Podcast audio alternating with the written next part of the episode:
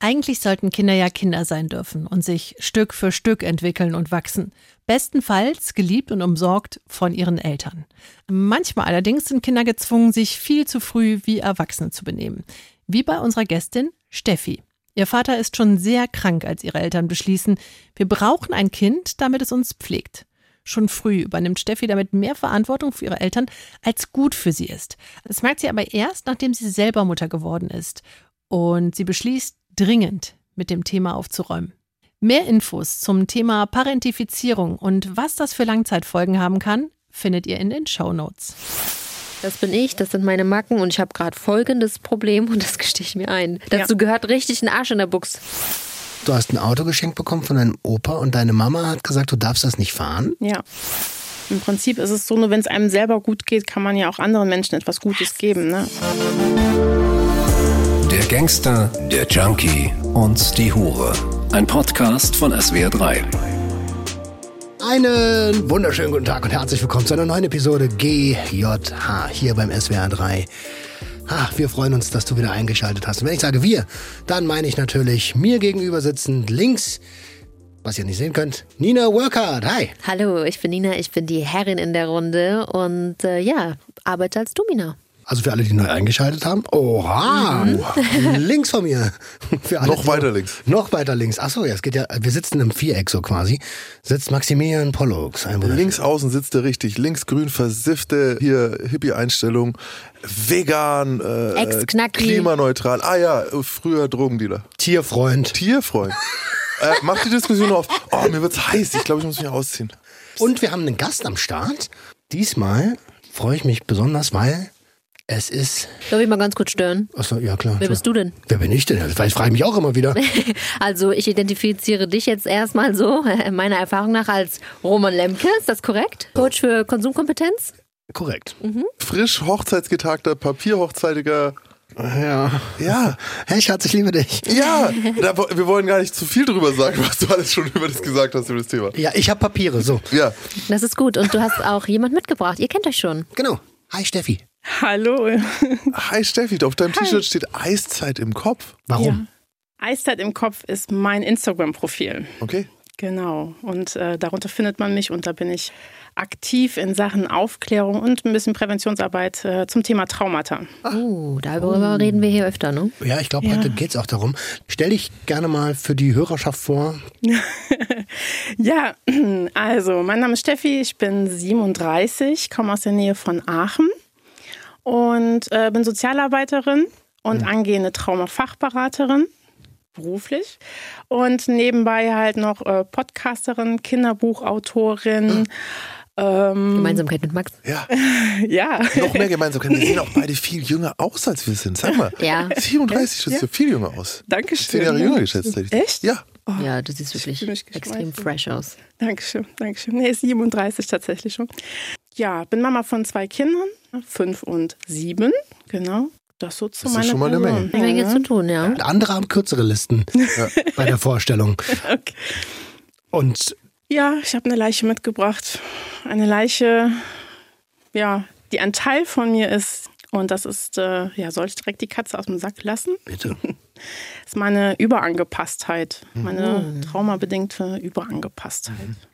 Wenn ich Überangepasstheit höre, also man kann sich irgendwas vorstellen, ist aber ein schwammiger Begriff irgendwie. Das heißt, dass, also ich glaube, ich würde es jedem einfach recht machen wollen. Ich ja. glaube, ganz, ganz viele Frauen können direkt relaten, weil aus meiner Sicht das etwas ist, was oft femininen Personen anerzogen wird oder relativ früh beigebracht wird. Jungs haben das vielleicht auch, aber ich glaube, die meisten Frauen, die gerade zuhören, denken direkt so, fuck yeah. Ja. Das glaube ich auch. Mhm. Das glaube ich auch. Ja, Überangepasstheit ist halt, dass man jeglichen Konflikten aus dem Weg geht, sich allem im Prinzip beugt, eigene Bedürfnisse ignoriert, nicht wahrnimmt, unterdrückt und versucht es seinem Umfeld so gerecht wie möglich zu machen und ähm, ja. Sich selbst auf dem Weg vielleicht sogar ein bisschen vergisst oder verliert. Total, ne? ja, im schlimmsten das, Fall komplett verliert, ja. Es klingt extrem destruktiv. Wie lange lebst du denn schon mit der Leiche? Beziehungsweise leben wir wahrscheinlich schon lange, aber wann hast du denn die Leiche als solche identifiziert? Ähm, so richtig bewusst geworden ist es mir erst so im letzten Jahr. Davor hat es immer mal so an die Tür geklopft, wo ich dachte, so, ja, irgendwas stimmt hier nicht. Es wurde mir auch von meinem Mann sehr oft gespiegelt, dass ich äh, sehr angepasst bin. Hast du ein Beispiel dafür, in was für eine Situation er dir da den Spiegel vorgehalten hat oder wie er das kommuniziert hat? Ja, und da sind wir eigentlich auch schon wieder beim Kern der Sache ähm, in Bezug auf meine Eltern. Mhm. Also, dass ich mich halt äh, sehr lange sehr aufgeopfert habe für meine Eltern, es versucht habe, denen immer recht zu machen und er immer gesagt hat, so, hey, es sind deine Eltern, aber du bist auch noch ein Mensch. Also du bist auch noch du selbst. Ne? Und du brauchst nicht nur nach deren Nase zu tanzen, sondern ne? Haben die denn große Anforderungen an dich gehabt, beziehungsweise dich öfter um irgendwas gebeten oder versucht, dich so zu instrumentalisieren? Oder in welchen Situationen hat der Mann gesagt, stopp, ähm, denk mal mehr an dich? die letzten Jahre sehr instrumentalisiert und immer viel darum gebeten, um Erledigungen, um Dinge, mich zu kümmern. Sie sind beide äh, pflegebedürftig, wollen das aber nicht so ganz einsehen, anerkennen. Und dann war halt immer, Steffi ist ja da, Steffi macht das schon und Steffi kümmert sich und die regelt. Du hast mir mal im Rahmen eines Coachings gesagt, dass deine Eltern dir einen Satz gesagt haben, da bin ich aus allen Wolken gefallen. Wie lautete der denn? Ich habe ein Kind in die Welt gesetzt, damit es sich um mich kümmert. Angeblich mhm. im Spaß. Ja. Also sie hat es im Spaß gesagt, meinst du? Angeblich. Deine Mom oder dein Dad? Mein Vater. Oh. Mein Vater. Ja. Boah, ja, wir können nicht lachen darüber. So spaßig ist es irgendwie nicht. Wir schweigen gerade, weil das ein Satz ist, der, der trifft. Ja, aber es war für mich lange Zeit halt irgendwie normal. Es sind die Eltern und man muss sich um die Eltern kümmern. Ich bin die Tochter, ich bin Einzelkind. Ich habe niemanden, wo ich sagen kann, hey, kümmer du dich doch mal bitte mit drum. Mhm. Ähm, also. Es ist ja auch kein neuer Gedanke und es ist auch eigentlich kein Spaß, sondern es ist früher Fakt gewesen. Genau. Also du hast, mhm. gehen wir wirklich ein, paar hundert Jahre zurück oder was, dann war das, äh, Kinder waren eine, eine Workforce. Also du hast viele Kinder gemacht, davon ist äh, ein Drittel gestorben und hast du mehr Kinder gemacht, damit jemand dir helfen konnte bei der Arbeit. Und sobald die konnten, mussten die helfen. Mhm. Und da gab es auch keinen, du ziehst um in eine andere Stadt, sondern du bist auf diesem Hof geboren, du bist auf diesem Hof gestorben. Mhm.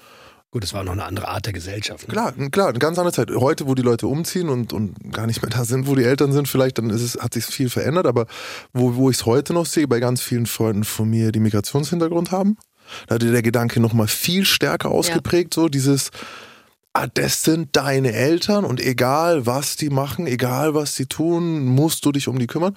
Und ich habe dieses Jahr, glaube ich, erst bewusst das erste Mal, TikTok war das oder so sogar, wo ich gesehen habe, wo eine sagt, äh, ich habe bewusst den Kontakt zu meinen noch lebenden Eltern abgebrochen, weil sie mit mir eine toxische Beziehung führen. Mhm. So, das gab es früher. Das, das, ne, das, ja. das war ja gar keine Alternative. Und jetzt ist es, und, und schaust du in die Kommentare rein unter dem Video, und da gibt es hunderttausend Leute, die damit relaten können und Zustimmung suchen und finden. Ähm, ist ein interessanter Gedanke. Wie ist es richtig? Was ist, kann man einfach mal in die Runde fragen. Was denkt ihr? Also, wenn ich anfangen soll, ich habe Ansagen verteilt meiner Mutter schon, als ich noch in Haft war. So. Und, und, und, und später erst recht. Wenn du so und so bist, werde ich keinen Kontakt mit dir haben. Ja, ich schließe mich da direkt mal an. Ich hatte auch jahrelang zum Beispiel den Kontakt abgebrochen zu meinem Vater, hab's aber vielleicht später bereut, weil ich ihm nicht mehr Tschüss sagen konnte. Also das ist dann der Boomerang, den man in Kauf nehmen muss, wenn man sich dazu entscheidet. Wenn du den Menschen das letzte Mal siehst und er nicht mehr mit dir sprechen kann, die Rechnung musst du bezahlen. Die musst, du musst bereit sein, die bezahlen zu können. Aber wenn du die Eier hast, dafür Verantwortung zu übernehmen, dann kann das die richtige Entscheidung sein, weil deine Eltern können dir auch ganz schön viel versauen. Also ich glaube ganz fest, dass Menschen, die andere Menschen in die Welt setzen, keinerlei Anspruch darauf haben, dass diese Menschen, die sie in die Welt gesetzt haben, sich im Anschluss um die kümmern. Null. Null, null, null, null.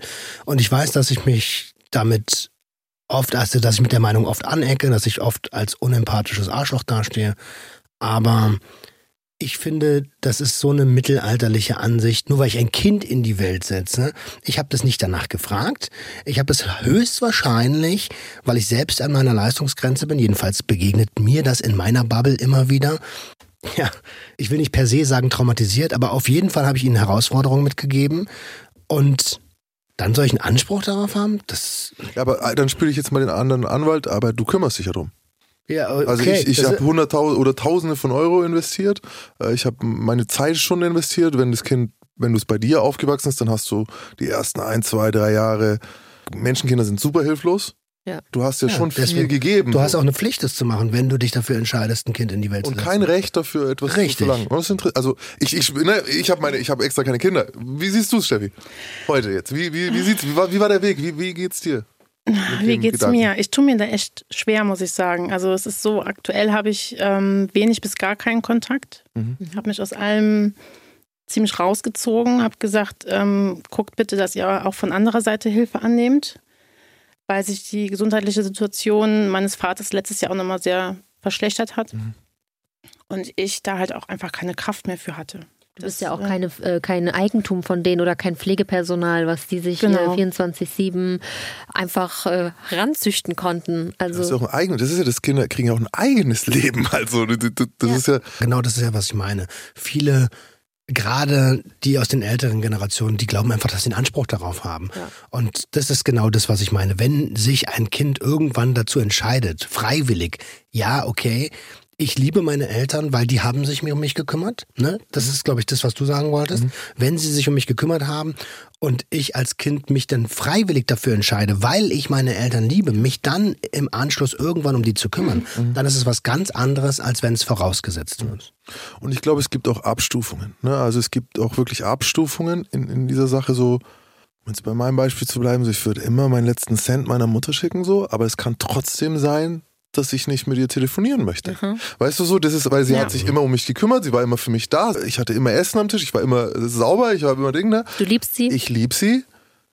Trotzdem lasse ich mich, nee, ich lasse mir meinen Tag nicht versauen. So. Mhm.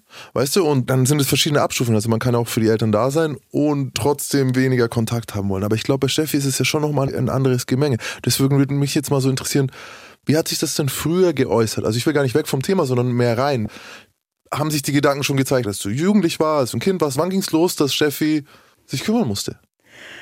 Oder sollte? Ähm, das mit dem kümmern sollten und müssen, das kam halt schleichend. Ne? Also es ist eigentlich so, dass ähm, mein Vater eigentlich schon selber von Kindesbeinen an krank ist, chronisch krank. Ich kenne meinen Vater nur krank. Und da habe ich mich halt als Kind mit drum gekümmert, weil mein Vater war oft viel und lange im Krankenhaus, meine Mutter vollberufstätig. Ähm, Kinderbetreuung war früher halt auch noch nicht so wie heute. Ich habe mich um viele Dinge mitgekümmert und das habe ich immer gemacht. Ne? Über meine Ausbildungszeit, über die Studienzeit. So richtig bemerkt habe ich es dann quasi, wo mein Sohn zur Welt kam, 2015. Und ich hatte eine traumatische Geburt. Ist das nicht immer? Also sorry, Ja, aber ich stelle es mir immer ganz traumatisierend vor. Wie ist, was ist es? Ähm, Was war? Also klar, wenn man halt das erste Mal schwanger ist, ne, man wird Mama und wir hatten auch ein Jahr vorher, also 2014 geheiratet. Ne, es kam irgendwie alles so wie gewünscht und erhofft. Und die Schwangerschaft war eigentlich gut. Ganz normale Dinge wie Übelkeit etc. Aber ich habe gearbeitet, es ging mir gut. Und ähm, das war so acht Wochen vor Geburtstermin.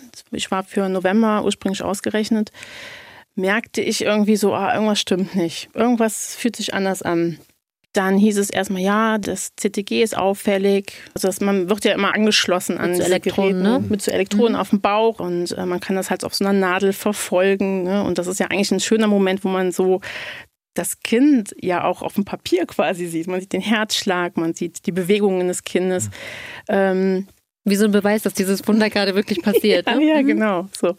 Ähm, und dann hieß es schon, es ist ein bisschen auffällig. Und das zog sich so ein bisschen. Man hat immer gesagt, man beobachtet es. Und dann irgendwann hieß es so, ja, also jetzt, wir müssen mal ein paar Untersuchungen machen. Da ist irgendwas nicht in Ordnung. Das Kind arbeitet sehr stark. Es, es hat eine ähm, sehr hohe ähm, Herzfrequenz und ähm, man muss mal nachgucken. Und dann wurden verschiedenste Untersuchungen gemacht und letzten Endes kam dabei raus, dass die Versorgung von mir zu meiner Gebärmutter nicht mehr äh, hundertprozentig war und dadurch halt mein Sohn einfach wahnsinnig viel arbeiten musste, um die ganzen Nährstoffe und alles zum Leben zu bekommen. Also unterversorgt quasi. Ja, also genau. Er war noch nicht unterversorgt, aber er kämpfte halt gegen eine Unterversorgung an. Und ähm, dann wurde ich halt erstmal bei uns ins örtliche Krankenhaus ähm, eingewiesen. Die haben mich irgendwann in einer Nacht- und Nebelaktion in das nächstgelegene Kinderkrankenhaus, äh, also im äh, äh, Krankenhaus mit Neonatologie.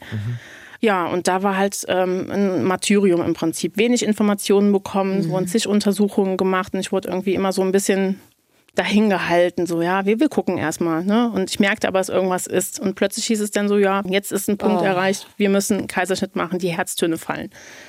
Und das war für mich sowieso schon ein Horrorszenario. Und auch so überraschend und auch ja, Ja. eigentlich viel zu früh, oder? Sechs Wochen zu früh. Spricht man davon noch Sechs von Wochen Frühchen oder Ja, ich weiß gar nicht, ja. wann die Grenze ist? Vor allen vier Dingen, wenn sie Wochen. dir die ganze Zeit sagen, ja. Alles gut, wir gucken, wir gucken. Ja. Auf einmal so, oh krass, jetzt schneiden wir dich auf. Genau, Ja. ja, so, so im ich Prinzip war das. Ne? So ich auch, ja. war das. Und, aber äh, auch wieder, ne, wir haben ja auch schon äh, Fachpersonal gehabt, medizinisches und so. Das ist, ne, das ist scheiße. Was willst du denn sagen? Okay, es kann sein, dass wir heute noch einen Kaiserschnitt machen. Die sagen natürlich so, ey, ja. Erst schauen wir mal, schauen wir mal, schauen wir mal. Ne, wir sagen es dir, wenn was. Äh, Das Aber ist, ich- auch, ich hab das ist auch Grundprämisse bei, ähm, bei medizinischem Personal oder generell sollte das bei Ausnahmesituationen sein, dass man erstmal beruhigt. aber Beruhigen ist man immer wünscht sich mehr Infos. Ja, Genau, die ja. Infos. aber- also so eine Ja. Kombi, ne? Beruhigen und trotzdem sagen, es könnte vielleicht im Fall des Falles Ja. das passieren. Ne? genau, das ist ich habe ja auch zum Beispiel, ich habe eine Lungenreifespritze bekommen, habe gefragt, wofür ist die und ich habe keine Infos bekommen. Was ist ist das? Das ist äh, ein Medikament, was gespritzt wird, damit die Lunge des Kindes im Mutterleib halt schon mal reift, als so Vorbereitung auf die äh, verfrühte Oh, Geburt. ja, da wusste, hatten die schon, dann hatten die schon. Aber selbst da habe ich es noch nicht selber gecheckt. Ne? Ja, hätte ich auch nicht Und- gecheckt. Krass, dass es alles gibt. Ey. Ich Ja. finde es auch krass, was es alles gibt. Und okay, jetzt geht's los. Genau. Und das Problem war halt, dass dadurch halt auch mein äh, Adrenalinspiegel sehr hoch war und die Narkose halt nicht so ganz gewirkt hat und ich den Schnitt gespürt habe. Ja. Ich dachte, ich bin krass, weil ich mir mal Fäden von Weißetzähnen selbst gezogen habe. Aber das ist ein anderes Level von krass. Und aber ist man Ja. da, also man geht gar nicht eine Vollnarkose, ah, man kriegt keine Vollnarkose, weil man muss ja, man kriegt diese PDA oder wie das heißt. Genau. Ja, du musst ja wach beim- sein eigentlich, Genau. mental, Eine ne? PDA, wobei bei mir, ich habe nachher, letztes Jahr habe ich mir den Bericht ausstellen lassen, da stand dann eine äh, SPA, also eine Spinalkanalanästhesie. Was genau der Unterschied ist, weiß ich jetzt leider Mhm, Aber es hat nicht gewirkt. Nicht gut. Also ich habe Katheter etc., Tests habe ich alles bestanden, war alles gut und dann setzt sie mit dem Skalpell Oh. an und das, Ja, okay. ja. Holy. Es hat dann richtig, also es tut dann einfach weh oder was? Ja, einfach Ja, da, ja, sie es aufschneidet. schmerzt. Also du kannst dann aber auch nicht mehr sagen, Also gefühlt war es für mich ja, gefühlt hat die mir den ganzen Bauch aufgeschnitten, aber sie sagte mir halt im Nachhinein, es wäre halt wirklich nur der Ansatz gewesen. Ne? Also ja, ja, ich habe ja. geschrien und daraufhin wurde ich halt medikamentös einfach ausgenockt. Also die haben dann wenigstens, Ich habe was in die Vene bekommen, genau, und dann war ich okay, weg. wenigstens nicht, Ja, weißt du, das, Propofol wahrscheinlich. Ich weiß es nicht. Mir wurde nachher nur gesagt, dass es ein Medikament ist, äh, was halt auch dazu führt, dass man Gedächtnislücken hat und die hatte ich halt auch. Mhm. Also ich konnte mich auch an viele Dinge einfach nicht mehr so erinnern. Es tut mir so leid, dass ich da jetzt ein bisschen rübergehe. Jetzt ist das Ding durch. Du wachst auf und hast dein Kind in der Hand? Nein. Ich musste sechs, sieben Stunden noch warten, ehe die Narkose aus den Beinen raus ist, äh, bis ich mich bewegen konnte. Mein Sohn, ist nachmittags geboren und ich bin irgendwie erst, weiß nicht, elf, zwölf Uhr oder so, konnte ich, wurde ich mit dem Rollstuhl zu ihm gebracht auf die Intensivstation, wo er halt lag, auf der Neonatologie. In diesem kleinen Kasten drin mit all den Schläuchen und piependen Geräuschen und äh, im Prinzip auch dann von der ähm, Krankenschwester dann so, ja, hier, bitteschön, und abgesetzt. Sie mal. Gucken Sie mal hier. Kümmern Sie sich jetzt drum. kannst du ja gar nicht, ne? Kannst Ja. ja. nicht, du kannst ja nur den Kasten anfassen. Nee, man kann mit der Hand rein. Man Okay. kann mit der Hand rein. Das hatte man mir auch erklärt, ne? dass ich mit der Hand rein kann und dann auflegen soll, nicht streicheln, sondern eher auflegen. Das hätte beruhigendere Wirkung. Aber mehr Kontakt war da halt nicht erstmal nicht möglich. Das, was du jetzt gerade gesagt hast, ist krass, weil ich habe immer, als ich noch so richtig starke Albträume hatte, haben dann und Menschen neben dir schlafen und du dann halt halb schreist oder so, dann versuchen die dich zu streicheln manchmal. Und dann war das tausendmal schlimmer beim Aufwachen. Und irgendwann habe ich verstanden, so, ey, haltet, drück, gib mir ein Drückgefühl, aber nicht ein. Und gerade hast du gesagt, das macht beim Frühchen auch so. Ja, ja. Solche Sachen sind Macht so Sinn, weird ja. manchmal. Und wir freuen uns natürlich für alle, für die Geburt ein Spaziergang war. Wir wollen das Ja. natürlich nicht ins Lächerliche ziehen, ne? Nein. Ähm, nur, und das vielleicht ganz kurz als Kontext für jeden Zuhörenden. Ich habe es schon mal ganz kurz angedeutet. Wir beide haben zusammen gecoacht. Du warst bei mir im Coaching. Und warum ich gerade immer so ein bisschen auf, aufs Gas drücke, ist nicht, weil ich das kleinreden möchte, sondern weil ich weiß, dass wir alle eine Tendenz dazu haben, auf Situationen raufzuschauen, diese Situation groß zu machen und ganz oft vergessen, fühlt mal bei euch rein, ob das bei euch auch so ist, ganz oft vergessen dann über diese Situation hinauszuschauen und zu gucken, ah, okay, aber wie komme ich jetzt als Persönlichkeit weiter? Wie kann ich jetzt daran wachsen? Sehr guter Punkt. So der Blick in die Zukunft und nicht auf das äh, Traumatische, Tragische zu schauen, sondern über den Tellerrand rausgucken, was man vielleicht mitnehmen kann, so traurig es ist, aber was man Positives draus ziehen kann. Ja, vor allen Dingen, es gibt ja auch so viel Positives. Das werden wir alles gleich noch hören. Und darauf wollen wir ja auch gemeinsam schauen. Genau. Wie ging es denn also nach der Geburt weiter? Mein Sohn war erst noch mal dreieinhalb Wochen im Krankenhaus. Wir sind jeden Tag, bis auf einen Tag, wo ich wirklich gesagt habe, ich brauche mal eine Auszeit, jeden Tag hin. Ich konnte nicht stillen, dafür war er zu schwach, deswegen habe ich abgepumpt. Das habe ich sechs Monate durchgezogen, weil ich irgendwie das Gefühl hatte, ich muss meinem Sohn zumindest irgendwie was Gutes geben. Mhm. Dann, als wir zu Hause waren, ja, der normale, also normale Familienalltag, ne? So, ich war zu Hause und mein Mann erstmal auch und äh, drum gekümmert. Das ist aber schön, finde ich, dass ihr euch gemeinsam Zeit genommen habt. Das ist auch nicht selbstverständlich. Also ja, das hatte sich zu dem Zeitpunkt zumindest angeboten. Deswegen äh, bin ich auch sehr froh drum. Und ähm, es war erstmal alles so normal. Und dann nach sechs Monaten merkte ich halt einfach, dass irgendwas nicht in Ordnung ist. Ich war schnell gereizt. Mich hatte das Schreien meines Sohnes getriggert. Ich war in gewissen Situationen wahnsinnig schnell überfordert. Ich konnte schlecht schlafen. Ich ähm, hatte irgendwann Flashbacks. Ich war. Von dem, von dem Moment der Geburt oder von was? Von, von deinen Eltern? Nee, Oder von der Geburt. Mhm. Bis dahin war das Thema Eltern noch gar nicht so mhm. präsent. Ne? Und ich habe es als Sozialarbeiterin, ich habe zu dem Zeitpunkt ja schon mit Menschen zusammengearbeitet, die psychisch krank sind und Substanzgebrauchsstörungen haben. Und ich wusste im Prinzip, was los ist. Wollte es aber nicht wahrhaben, bis mein Mann irgendwann sagte so, hey Schatz, ich glaube, es ist jetzt mal der Punkt erreicht, wo du zum Arzt gehst. Du brauchst irgendwie, du brauchst Hilfe. Und dann man sagt ja auch, man ist selbst ein schlechtester Patient. Ne? ja. Wie viele Ärzte gibt es auch, die zum Beispiel eine krasse Substanzgebrauchsstörung haben, aber anderen Leuten sagen, wie sie ihr Leben gesünder leben können. Ja. Ne? Aber man, man selber braucht schon richtig Eier, um in den Spiegel zu gucken und zu sagen, das bin ich, das sind meine Macken und ich habe gerade folgendes Problem und das gestehe ich mir ein. Dazu ja. gehört richtig ein Arsch in der Buchs. Ja, hey, die meisten so. Burnouts gibt es im sozialen Berufen. Das ja, ist so hart. Genau, weil du nur für andere da bist, aufsaugst, was die von sich geben und selber auf der Strecke bleibst. Ne? Ja, genau. Dann hast du dich in ärztliche Behandlung gegeben und dann habe ich einen Begriff bei dir das allererste Mal gehört. Der heißt EMDR. Genau. Was ist das, Was ist das denn? Das ist die Abkürzung für Eye Movement Desensitization and Reprocessing. Genau. Also Eye Movement, Auge, ne? Ah, das ah, Auge, Auge, bewegt genau, sich. ja, Auge. Und zwar ist das eine ähm, Form der Traumatherapie, wo quasi Prozesse neu programmiert werden. In, Im Gehirn. Genau. Normalerweise ist es ja so, wenn man etwas erlebt, vergleicht unser Gehirn das ab mit Dingen, die es schon erlebt hat. Um es einordnen zu können. Um es einordnen mhm. zu können. Also wenn ich zum Beispiel auf eine neue Achterbahn gehe und ich vorher schon Achterbahnerfahrung habe, dann weiß mein Gehirn oder checkt mein Gehirn, oh, so eine Erfahrung hatte ich schon mal. Man muss sich das vorstellen, das Gehirn ist quasi wie so ein Aktenschrank. Und es gibt für jede Form der Erlebnisse gibt's eine Akte. Und dann gibt es die Akte Achterbahn und das Gehirn checkt das ab und denkt, oh, guck mal, ne, hast du schon mal gehabt, kommt in die Akte rein. Mhm. Gutes Beispiel, schön bildlich erklärt. Ja, das hilft immer ganz gut, sich das vorstellen zu können. Und wenn ich jetzt ein traumatisches Erlebnis habe, passieren einfach wahnsinnig viele Dinge, die ja teilweise auch also lebensbedrohlich sind in wahnsinnig kurzer Zeit. Und dann hat unser Gehirn keine Zeit mehr, dem Ganzen einen Zeitstempel und einen Ortsstempel zu geben, um es einzuordnen. Und diese Akten, man muss sich das quasi vorstellen, werden in die Hand genommen und einfach pratsch in diesen Aktenschrank hineingedrückt und der Aktenschrank geschlossen. Und dann kommt ein Trigger, irgendetwas, es kann Geruch sein, es kann äh, Geräusche sein, ein Gegenstand und dann platzt diese Tür vom Aktenschrank auf und alle Zettel und alle Erinnerungen kommen dann plötzlich unangekündigt und überwältigend auf einen zu. Du kannst es richtig gut beschreiben. Und so räume ich zu Hause auf. Ein Streichholz anzünden, reinschmeißen. Genau so. so dann, äh, bitte nichts mehr in den Schrank packen. Das, der ist, der ist kaputt. Ja. ja, das mit dem Streichholz ist wirklich eine schöne, also das ist halt im Prinzip das, was Menschen dann versuchen, wenn sie eine Substanzgebrauchsstörung aufgrund dessen halt entwickeln. Ja. Ne? Die Boah, versuchen super. das halt quasi mit dem, mit dem Streichholz dann da rein und es zu verbrennen. Aber es bleibt ja immer noch ein bisschen Asche übrig. Ne? Also man wird es nicht ganz los. Und ähm, bei der EMDR-Sitzung ist es halt so, dass man sich gewisse Dinge halt einfach nochmal bewusst in therapeutischer Begleitung hervorholt. Mhm. Erinnerungen bildlich, emotional und das versucht dieses Gefühl und diese Bilder wirklich festzuhalten. Und dann gibt es verschiedene Möglichkeiten. Meine Therapeutin hat es halt mit den Fingern gemacht. Die saß mir halt frontal gegenüber und ist mit den Zeigefingern rechts, links, rechts, links. Und dann muss man das mit den Augen, muss man folgen. Mhm. Und durch diese bilaterale Stimulation kann das Gehirn diese Bearbeitung nachträglich quasi machen.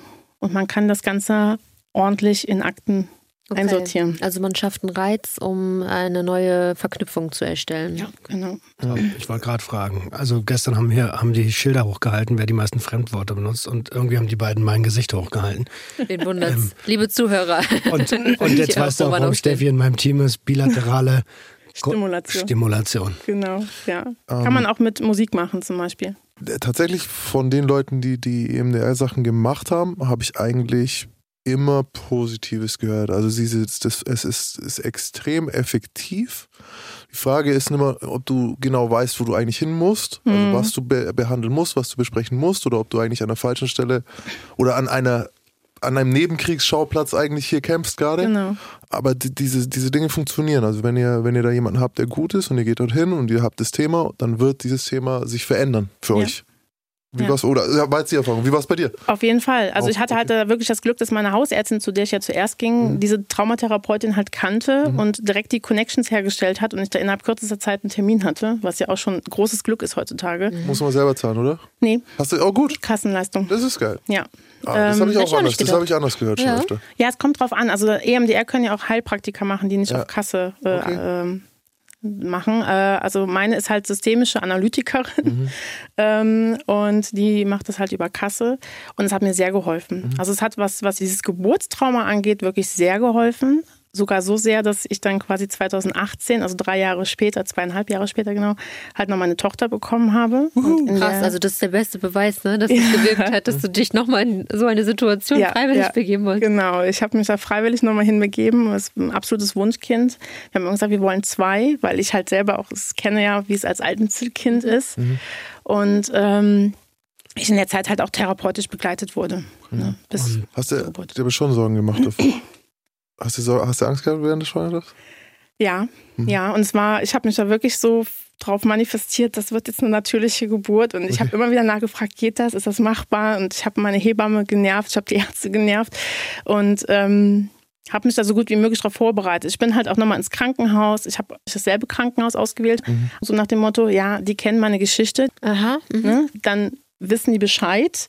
So halt auch, was einfach das Organische, also das Körperliche halt auch angeht. Vielleicht ist ja auch der gleiche Arzt noch da. Also im ersten Moment habe ich gerade so gedacht, hm, wieso das gleiche? Aber jetzt ist mir bewusst, dass man ja. Eigentlich möchte, dass die Person sich vielleicht noch erinnert und wenn man den gleichen Arzt hat, der dann Ja, kompetenter genau. ist. Und ich bin halt auch vorher hingegangen, habe gesagt, hey Leute, ne, ich habe hier schon mal äh, ein Kind zur Welt gebracht und das und das ist passiert und ich habe eine PTBS und ich Das ist ein Punkt, den haben wir bisher noch gar nicht besprochen. Du hast dadurch eine PTBS bekommen. genau, ja, deswegen genau, habe eine ich halt posttraumatische genau, Belastungsstörung. genau, ja. Die ganzen Flashbacks, ne, die Überforderungen, die Angstzustände, die Panikattacken. Okay, das hast du denen gesagt. Und wie sind Ja. die damit umgegangen?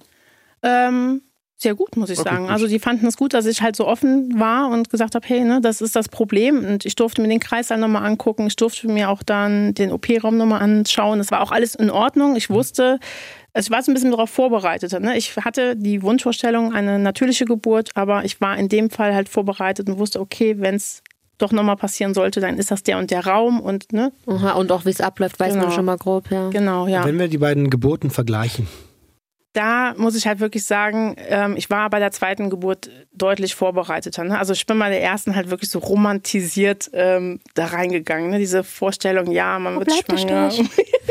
ja, okay, ich wusste, dass es schmerzlich wird, aber das haben mir halt du. alle gesagt, hey, ja, das sind Schmerzen, die vergisst du nachher. Das hat Mutter Natur so eingerichtet, das vergisst du nachher. Und äh, mich da jetzt so bewusst mit auseinanderzusetzen, hat mir das schon sehr geholfen, ne? dass es halt nichts Romantisches ist, dass es halt Schmerzen äh, bereitet. Aber ich muss halt sagen, ich habe meine Tochter halt auf natürlichem Wege bekommen und das waren halt nochmal vollkommen andere Schmerzen und ähm, es gibt dann immer die Fraktion, die sagt, ja, Kaiserschnitt hast du die Schmerzen danach, bei der Geburt, halt während der Geburt. Habe ich auch schon oft gehört. Kann ich beides nicht bestätigen. Also ich fand, ne, also Beides schrecklich. ich wollte, ich wollte eigentlich nur, jetzt, jetzt sind wir wieder an dem Punkt, dass das, Aber es ist trotzdem was. Schönes. Also, ähm, ich will eigentlich nur darauf hinaus, dass die zweite Geburt deutlich vorbereiteter Ja. und dementsprechend ein planbareres und das wiederum ein positiveres äh, Erlebnis zur Folge hat, richtig? ja, ja. Und nur um das mal kurz, sind deine beiden Kinder gesund und munter? Ja, und äh, was ich ganz schön finde, ist, mein Sohn hat sogar im U-Heft fittes Frühchen drinstehen. Oh. Ja. Und FF, fittes Frühchen, Hashtag Fittes Frühchen. Und Frühchen. oft ist es ja so, gerade bei schwierigen Geburten, dass dass eine Bindung schwierig aufzubauen ist. Liebst du deine Kinder? Ja, ich liebe meine Kinder. Aber das mit der Bindung. Ja, sorry, dass ich das so Ja. deutlich frage, aber das sind Sachen, die, die finde ich extrem wichtig Mhm. zu benennen. So. Und ich habe, ich sage ja, lass uns nicht den Haufen Scheiße angucken, bitte. Ja. Nee, ich habe also besonders zu meinem Sohn halt nur eine etwas engere Bindung, Mhm. einfach aufgrund dieser, dieses Erlebnisses und ähm, feier halt im Prinzip auch so jeden Erfolg von ihm, ne? weil er, als Frühchen war er halt entwicklungsverzögert. Ähm, aber er hat immer seinen Weg gefunden. Also wenn die anderen krabbeln konnten, ist er durch den Raum gerollt.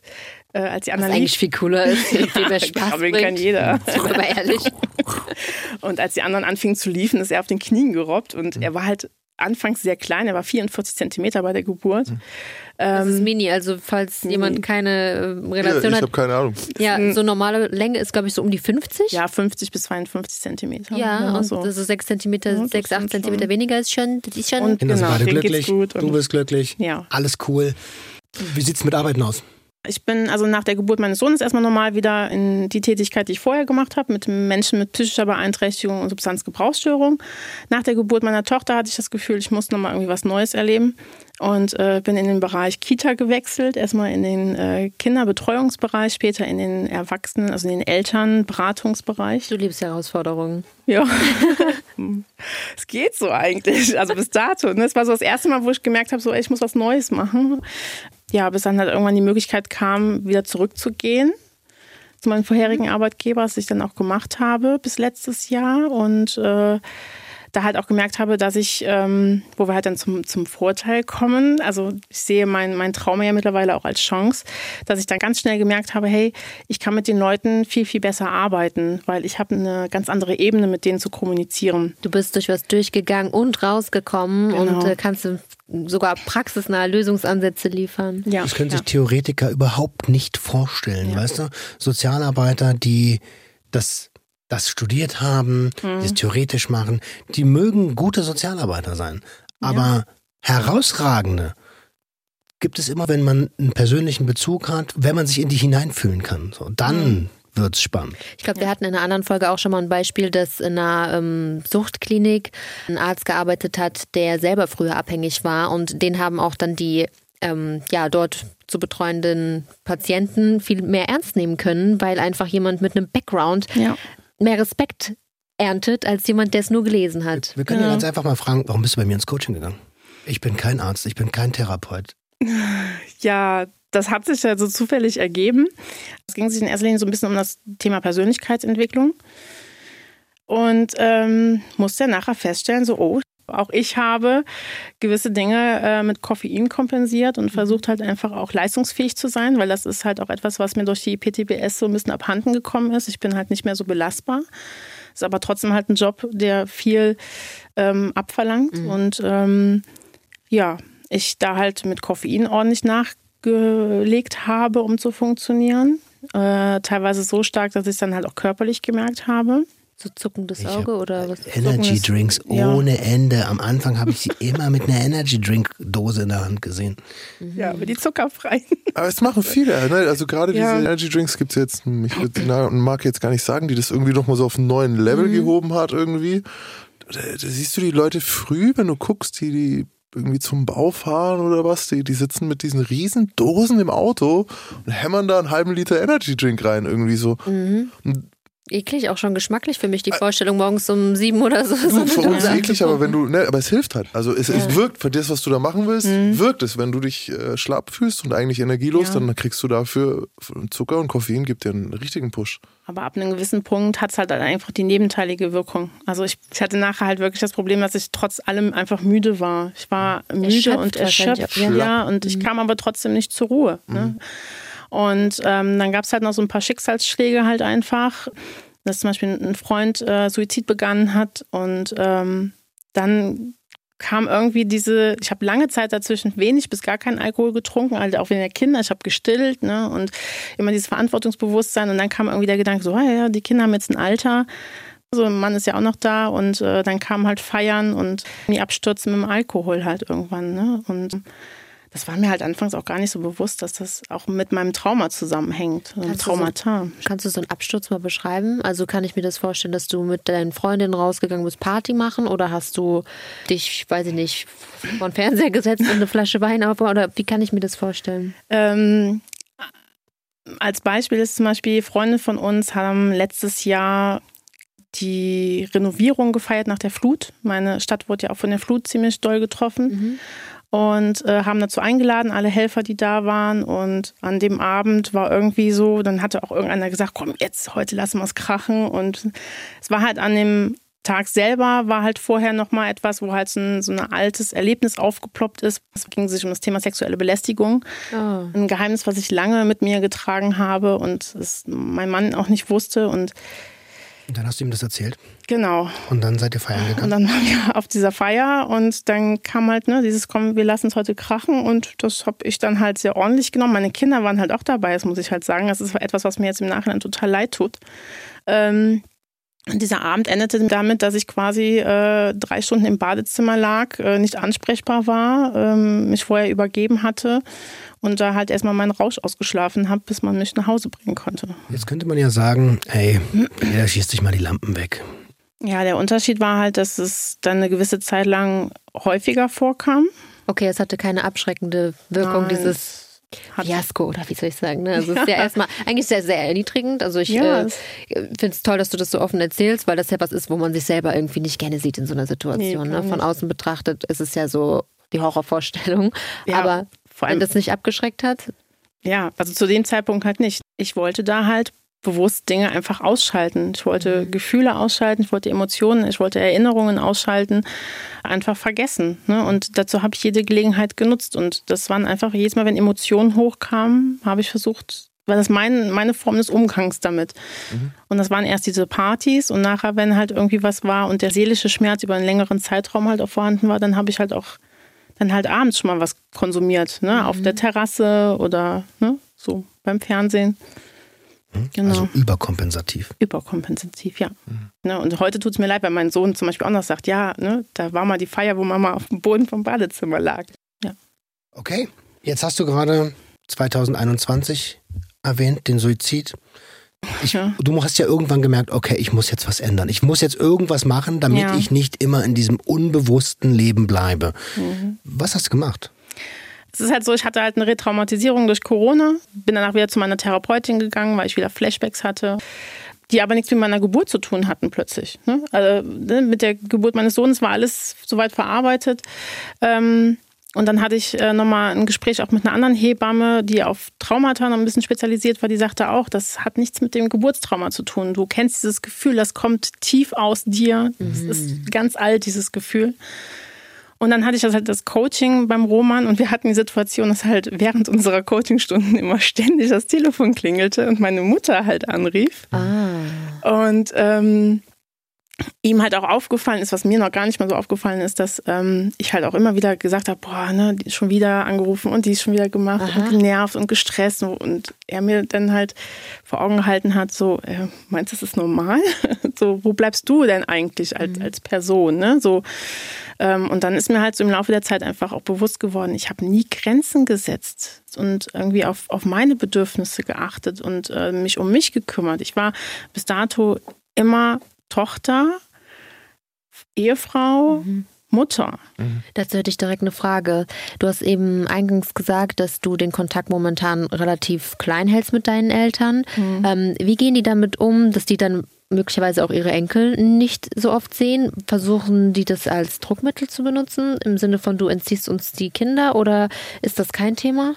Ja, das ist Thema. Es kommen immer wieder Sätze wie, ja, aber denk doch mal an die Kinder und was sollen die Kinder Aha. nur denken. Neulich war es beispielsweise so, ich war nicht zu Hause, ich war ähm, mit den Kindern ähm, im Feld unterwegs bei uns, sie wollten unbedingt eine Runde Fahrrad fahren und dann rief mein Mann mich an und sagte, du Schatz, ähm, guck mal lieber, dass du noch ein paar Minuten draußen bleibst, deine, deine Eltern sind vor der Tür und deine Mutter macht dir gerade Terror, die will mir nicht glauben, dass du nicht zu Hause bist, äh, sie will die Kinder sehen, sie will dich sehen Und äh, ja, meine Mutter ist halt der Mann, wenn das Auto vor der Tür steht, ist Steffi auch da. Ne? Ganz logische Schlussfolgerung. Ganz logische Schlussfolgerung, ja.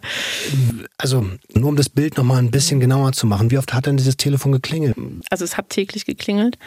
Und ähm, wenn ich nicht ans Festnetz drangegangen bin, dann wurde halt nochmal auf Festnetz angerufen und ein drittes Mal. Und wenn ich da nicht drangegangen bin, dann kam auf dem Handy nochmal durchgeklingelt. Also alle Nummern, die irgendwie zur Verfügung stehen. Mhm.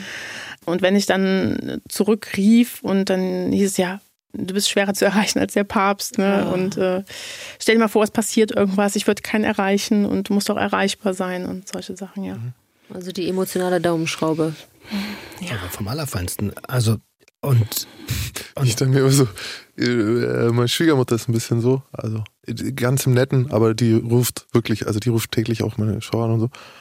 Meine Mutter ruft mich nie an. Meine Mutter ruft mich auch nie an. und ich denke mir immer so, ach wie nett. Ja. So, guck mal, wie nett. Und wenn sie sie da nicht erreicht, ruft sie, und irgendwann ruft sie dann sogar bei mir an, wenn sie die Kette nicht erreicht, dann denke ich immer so, ach, guck, halten wir ein Schwätzchen, also meine Schwiegermutter. Mhm.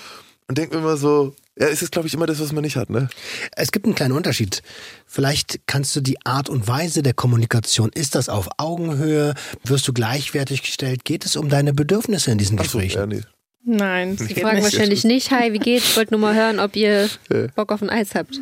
Ja, es wird schon gefragt, hey, wie geht's? Aber ne, also sobald ich dann irgendwie angefangen habe mit dem Satz, dann wird auch schon fast wieder unterbrochen und äh, so. Also es wird wahrgenommen, so ab rechts rein, links raus, so mhm. gefühlt. Ne? Und ansonsten halt ist die Kommunikation auch oft sehr manipulativ. Ne? Also Hat man schon an dem Beispiel eben gemerkt, von wegen, äh, was, was, was wenn mir was passieren ja, würde? Genau. Ja, ja, ja, mhm. genau. Ne? Mhm. Das ist halt zum Beispiel, wir hatten auch ach, schon letztes Jahr einen Aussprachetermin geplant, also ein Gespräch halt Mit einfach. Therapeut dabei oder wie das? Nee. Okay. Also zuerst hatte sich meine Schwiegermutter letztes Jahr angeboten, mhm. da so ein bisschen ähm, ja, zu unterstützen, aber der Termin kam halt nicht zustande ja, dann ist ein Jahr vergangen im Prinzip. Mhm. Und meine Mutter hatte so ein bisschen wieder Normalität einschleichen lassen wollen und das habe ich halt unterbunden. Und ähm, das ist auch eine sehr manipulative Strategie, einfach zu denken, dass sich die Wogen schon glätten, wenn man einfach nur lang genug ja, ja, schweigt genau. oder sich so ein bisschen dumm stellt, sag ich mal salopp. Ja, dieses aggressive Zuwarten ist sicher nicht die Lösung. Manipulation ist, glaube ich, das perfekte Stichwort. Mhm. Gib uns doch gerne mal ein paar Beispiele, wie deine Mama dich manipuliert. Recht aktuelles Beispiel ist halt bezüglich dieses Aussprachetermins. Den hatten wir ursprünglich für Donnerstags vereinbart. Das war ein Feiertag. Da hätte ich schon nach der Kinderbetreuung gucken müssen, etc. Und dann hatte sich halt ein Freitagstermin verschoben. Und dann habe ich gesagt, hey, lass uns lieber Freitag, ne? da sind die Kinder in Betreuung da kann ich besser. Und dann sagte sie, ja, okay, dann machen wir es halt Freitag. Und dann kam Freitagvormittag der Anruf, äh, du hör mal, ich kann nicht kommen, dem Papa geht's nicht gut. Und im Gespräch fiel dann der Satz, ja, äh, hättest du den Termin jetzt nicht verschoben auf heute, dann hätten wir den Termin jetzt gestern gehabt. Hm.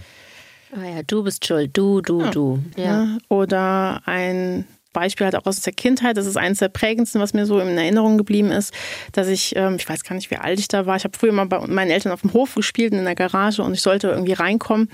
Und ich wollte nicht, ich hatte einfach keine Lust reinzugehen. Und meine Mutter ist rausgekommen und ich habe dann halt eine Ohrfeige bekommen und äh, daraufhin Nasenbluten.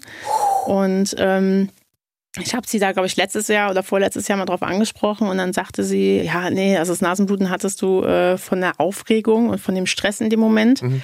Und nachher hieß es sogar, äh, nee, ich habe dir gar keine Ohrfeige gegeben. Oh, das ist super, super gefährlich, weil sie im Prinzip sagt, deine Wahrnehmung ist falsch, was du erlebt hast, ist nicht wahr, du täuschst dich, mhm. du kannst deinen Sinnen nicht trauen. Eigentlich ja. ist das die Grundform von Verunsicherung, die du genau. einem Kind beibringen kannst. Ja, ein Beispiel vom letzten Jahr ist zum Beispiel, dass ich äh, versucht habe, meinen Eltern einmal bewusst zu machen, was in mir los ist. Weil meine Mutter sieht halt, glaube ich, immer das Geburtstrauma und denkt, ja, das kommt von da, dass Steffi da irgendwie so Probleme hat. Mhm.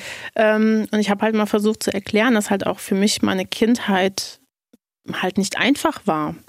Ich finde, es wird schon ganz deutlich, in was für eine Parentifizierung du da gedrückt wurdest, mhm. dass du diejenige bist, die bei deinen Eltern um einen Termin bittet, ein klärendes Gespräch auf neutralem Boden stattfinden lassen zu können. Was ja. heißt denn Part? Parentifizierung kann man beschreiben als das Kind wird in die Elternrolle gedrückt und soll eigentlich ähm, ja den kümmernden Part übernehmen Ersatz. für die Eltern? Ist das Ja, ein Ersatz quasi. Ne? Also das kennt man ganz oft von Kindern aus Scheidungsfamilien, dass äh, Kinder dann anfangen, halt die Rolle des fehlenden Partners zu übernehmen. genau, super Beispiel. Angenommen, du wohnst mit deiner Mama allein. Bei uns zu Hause war es ja genauso, ne? Meine Mama alleinerziehend, mein Opa hat mir beigebracht, du bist der Mann im Haus. So, genau. Und Ja, genau ja. das ist das. Ja, Also genau. Dass du in diese Papa-Rolle rutscht und versuchst dann der Ernährer zu werden oder der, ähm, der Mann im Haus zu sein, obwohl du eigentlich noch ein Kind bist. Das wäre Ja. ein klassisches Beispiel. ja. Dann wird es bei, bei äh, Jungs und äh, angehenden Männern halt dann toxisch auch oft. Oftmals hört man halt auch, dass die Mütter dann sagen, ja, mein Sohn schläft noch bei mir mit im Bett, weil der kann das jetzt nicht alleine, so nach der Trennung. Und dann kommt natürlich auch noch hinzu, dass wenn du schon zu früh in diese Verantwortung gedrückt wirst, du gar keine Möglichkeit hast, dich in der Pubertät selber zu finden und zu entwickeln, weil du eigentlich schon diese Rolle bekommen hast, bevor du jemand eigenes werden durftest. Ja, und das fing halt bei mir ja ganz früh schon an. Also wie gesagt, mein Vater ist seitdem ich auf der Welt bin halt, also ich kenne ihn nur krank. Ja. Ne, Meine Eltern haben sich auch lange überlegt, ob sie ein Kind bekommen. Über sieben Jahre lang war das ein Prozess. Und mein Vater war immer sehr viel und sehr lange im Krankenhaus und da war halt irgendwie so für meine Emotionen halt auch kein Platz. Ne? Und ich habe mich dann halt so auch so ein bisschen emotional um meine Mutter gekümmert. Ne? Also ich Genau. wollte da nicht auch noch irgendwie zusätzlich äh, irgendwie jetzt äh, Stress machen oder Ärger bereiten oder Kummer bereiten. Ne? Ich habe dann immer geguckt, dass in der Schule alles gut läuft und habe mich halt wahnsinnig, ich habe mich angepasst halt einfach. Ne? Ich habe noch so ein Beispiel, dass ich zum 18. ein Auto geschenkt bekommen habe. Es war so, dass mein Opa mir den Führerschein bezahlt hat und gesagt hat, Kind, wenn du einen Führerschein hast, ich hänge den Lappen an den Nagel und du darfst dann fahren. Klingt ganz verantwortungsvoll vom Opa. Ja, wirklich ein cooler Opa. Und ich hatte dann das Glück im Unglück, dass er den zwei Monate vor dem Führerschein, also vor meinem Geburtstag, ähm, zu Schrott gefahren Opa? No. Glück um Unglück, weil ich habe dann ein Nigelnagel neues Fabrik, neues Auto bekommen, einen Ford Fiesta in Bahama Blau Metallic, das werde ich nie vergessen. Ich habe diese Und dann Farbe bist du geliebt. 18 geworden und bist eingestiegen und hast dich deines Lebens gefreut.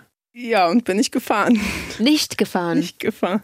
Also mein Auto stand auf dem Hof und äh, meine Mutter hat gesagt, nee, also das mit der Fahrpraxis, das muss ja erst noch kommen und du fährst Aber wie denn, wenn du nicht fährst? Ja, begleitet halt. Und dann hatte keiner Zeit und Lust und äh, dann stand das Auto, stand im Hof und ich saß drin. Das war nur damit Nein. ich das als, als Nullchecker auch verstehe. Mhm. Du hast ein Auto geschenkt bekommen von deinem Opa und deine Mama hat gesagt, du darfst das nicht fahren. Ja. Ne, Ich denke heute, dass ich damals zu doof war und dem halt gefolgt bin. Eigentlich hättest du einsteigen müssen Ja, ich und war 18. davon brettern, Ich war voller 18. Freude. Stell dich doch davor, wenn du dich traust, Mama. Oh, ganz so Genau. wild muss es nicht laufen. Genau, ich habe es halt nicht gemacht. Ne? Ich habe dann so Stück für Stück dann in, in Begleitung halt, ne, so wie man es vielleicht heute vom Führerschein mit 17 halt kennt, habe ich dann mit 18 gemacht. Genau. Okay, also ja. auch da wieder völlige Kontrollübernahme und das ist auch Genau. aus meiner Sicht die ganze Zeit über so ein Machtspiel im Sinne von ich habe immer noch die Macht über dich, ich bestimme über dich. Ganz Genau. zu Anfang ist mir das aufgefallen. Ich wollte nicht direkt mit meinen Fetischthemen reinquatschen, aber es gibt zum Beispiel auch einen Fetisch, bei dem es darum geht, dass du mein Eigentum bist und ähm, das spielt halt eben ganz krass auf dieses Machtverhältnis ab.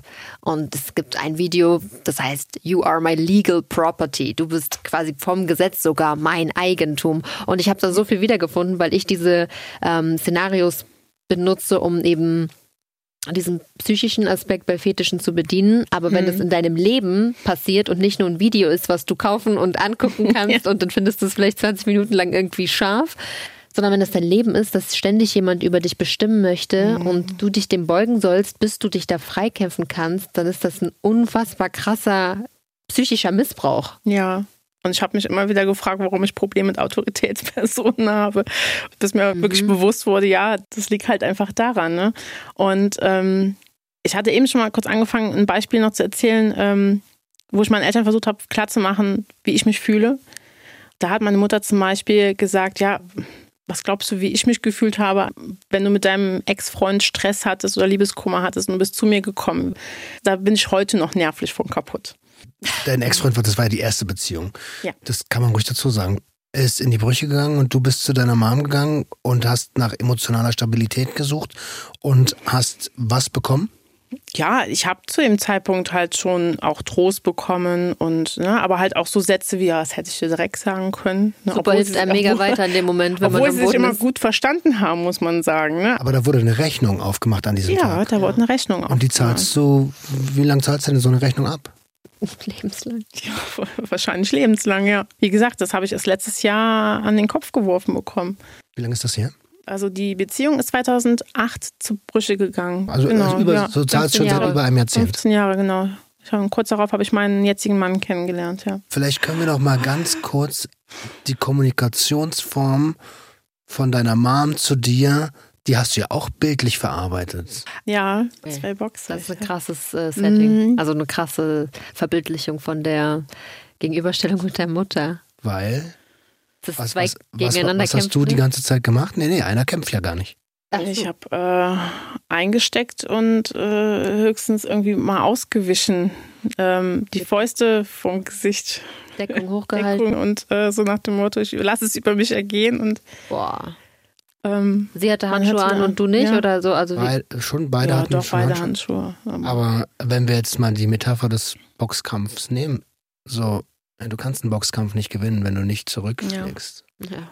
Eigentlich sollte es gar keinen Boxkampf geben zwischen Mutter und Tochter. Ja, aber es, der, sie ist ja mittendrin. So, sie ist ja, Ja, schon ja, ja. In, der, in der 15. Runde schon. Ja, und manchmal kannst du auch nicht choosen, ob es einen Boxkampf gibt oder Ja. nicht so. Weißt das ist nicht unbedingt deine Entscheidung. Genau, es sollte keinen geben, aber du kannst es nicht entscheiden. Und äh, immer nur verteidigen, ja, sehr ja, kräftezehrend. damit kommst du nicht raus und das Ja. ist anstrengend. Und es ist sehr kräftezehrend, immer nur in den Verteidigungsmodus zu gehen und äh, auch mit dem Gedanken oder mit der Erwartung, wann kommt das nächste im Prinzip. Ne? Also da ist ja keine Ruhe in, in Sicht. Jetzt bist du endlich an dem Punkt, wo du sagst, Moment mal, nein, nein, nein, ich, ich, ich, ich, ich kümmere mich jetzt um mich.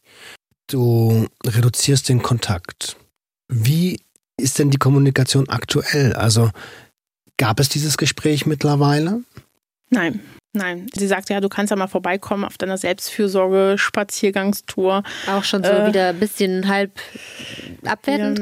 Ja, sich- so oder? die Verantwortung mir ja quasi übergeben. Ne? So komm du auf uns zu im Prinzip. Ne? So, äh, und halt auch diesen, diesen Charakter so kommen, das klären wir irgendwie mal zwischen Tür und Angel, wo ich gesagt habe, so, ich kann nicht irgendwie mal einfach so auf dem Spaziergang zwischendurch vorbeikommen, sobald ich halt auch nicht zu meinen Eltern gehen möchte. Ich gesagt habe, ich möchte es auf einem neutralen Ort haben. Und ich gesagt habe, okay, das, das weiß ich jetzt nicht. Das muss ich mir jetzt erstmal durch den Kopf gehen lassen. Und ich sage, ich melde mich. Und das habe ich jetzt erstmal nicht gemacht. Ich habe auf Telefonate nicht geantwortet. Ich habe auf äh, SMS nicht geantwortet. Ja, bis sie halt vor kurzem vor der Tür stand, wo ich halt auch nicht da war. Ne? Also jetzt momentan habe ich nicht mehr mit ihr gesprochen. Ich würde gerne noch eine Situation, nur um, um das wirklich ganz klar zu machen. Ich glaube, es ist schon eben klar. Meine Frau und ich, Jenny und ich, waren bei dir zu Besuch zu deinem Geburtstag. Ja, Und da hat deine Mom auch angerufen. Da bist du rangegangen. Welche Art der Kommunikation hat da stattgefunden? sehr oberflächlich. Es war halt so ein, ja, ne, so herzlichen Glückwunsch und äh, also es war mit eins der kürzesten Telefonate, die ich mit ihr geführt habe. Ich weiß gar nicht mehr, wie lange. Dann, dann sag ich mal, was Ja. mir aufgefallen ist. Ja. In diesem Gespräch hat ihre Mutter gesagt, du, wir müssen uns mal ausreden. So, Leute. genau. Ach so, ja, stimmt, An dem ja. Geburtstag, du, wir müssen uns mal ausreden, damit das mal aus der Welt geschaffen wird. Nach dem Motto, du hast nach- heute Geburtstag, aber ich habe jetzt ein Anliegen. Genau. Und nachdem sie die Person ist, die das jedes Mal ausfallen lässt, jedes Mal verschiebt, jedes Mal eine Ausrede findet. Und das zeigt das ganze Verhalten schon ganz deutlich. So. Und trotzdem bist du ja mittlerweile dabei, darüber hinaus zu wachsen. Ja, So, welche Fortschritte hast du im letzten Jahr für dich persönlich gemacht? Was siehst du als Fortschritt? vieles. Mir wird ja auch immer zurückgemeldet, dass ich einen sehr großen Fortschritt in einer sehr kleinen Zeit gemacht habe. Ich habe halt in erster Linie gelernt, Bedürfnisse selber wahrzunehmen, meine eigenen Bedürfnisse überhaupt erstmal zu erkennen. Was, was habe ich für Bedürfnisse? Weil das war mir lange Zeit gar nicht so be- bewusst. Sehr wichtig, sehr, sehr wichtiger Punkt. Ja. Und sehr äh, neu halt auch. Ne? Ich betreibe wahnsinnig sehr viel Selbstfürsorge. Das ist mir mittlerweile sehr wichtig. Ich kann mich noch daran erinnern, als Roman mal gesagt hat, hey Steffi, wie wär's mal mit einem Spaziergang? Und dann habe ich ihn innerlich für bekloppt erklärt und habe gesagt, hey, Alter, wann soll ich das denn machen? Ich bin berufstätig, ich habe äh, zwei Kinder, ich habe einen Haushalt. Ne? Also ich Da fängt es an, dich auch als Priorität Genau, ja. werten. Genau. Und dann habe ich das halt schleichend geübt, indem ich gedacht habe, okay, wenn ich halt einkaufen muss, ich habe alles relativ fußläufig bei mir, gehe ich statt mit dem Auto. Mhm. Ne, Ich nehme mir die Zeit dorthin und gehe.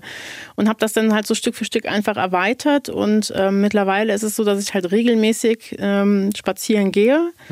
Und halt so ein ganzes Selbstfürsorgebuffet erarbeitet habe. ne. Ich habe quasi für jede Wetterlage was. Ich habe äh, für jede Situation, ob die Kinder in Betreuung sind oder nicht, was.